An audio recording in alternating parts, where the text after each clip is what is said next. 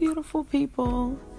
Um, so as I was, you know, about to discuss in the last one, I've made the decision to become celibate. Um, I've been celibate for about, or abstinent for about almost three years now. This will make three years right here.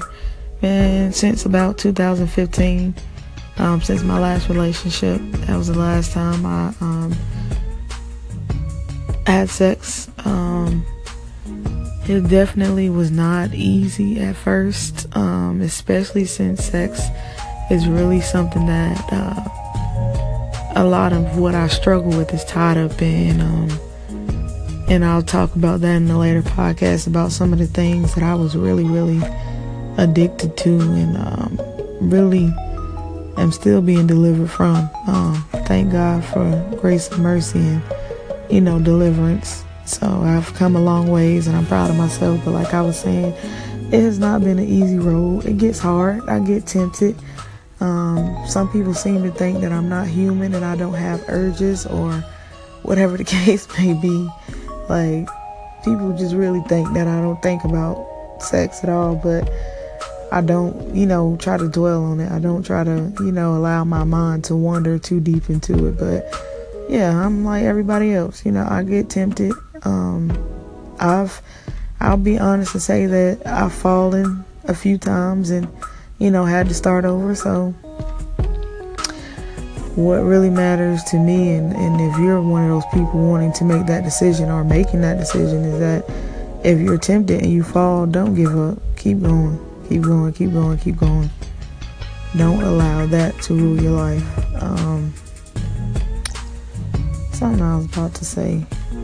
Um, yeah, so I made that decision about three years ago.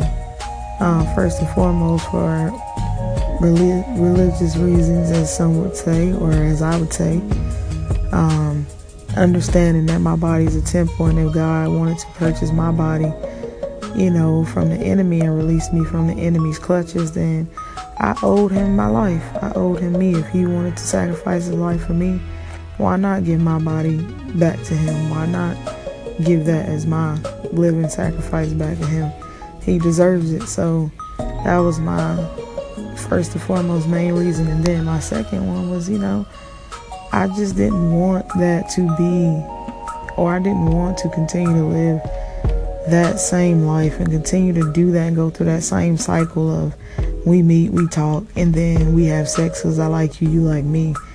But what is that doing? Like, that's not going to get me where I want to go because eventually I want to be married and make that lifelong commitment. But if I'm giving the, the milk away for free, what's the point? And, you know, trying to buy the cow, you, you getting the milk for free.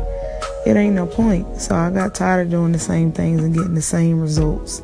So I finally was like, you know what? It's time to change up and do some other things, you know, because a lot of times we expect to get different results, but we don't change up anything. We don't do anything different.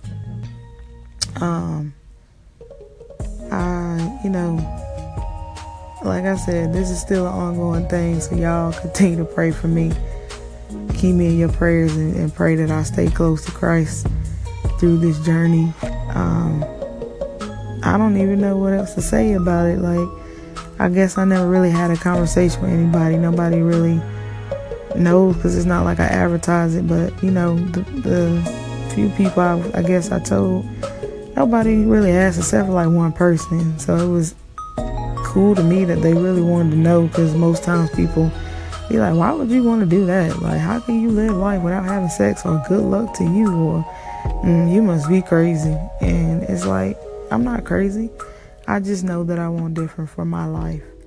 Um, and that's just where I am with it.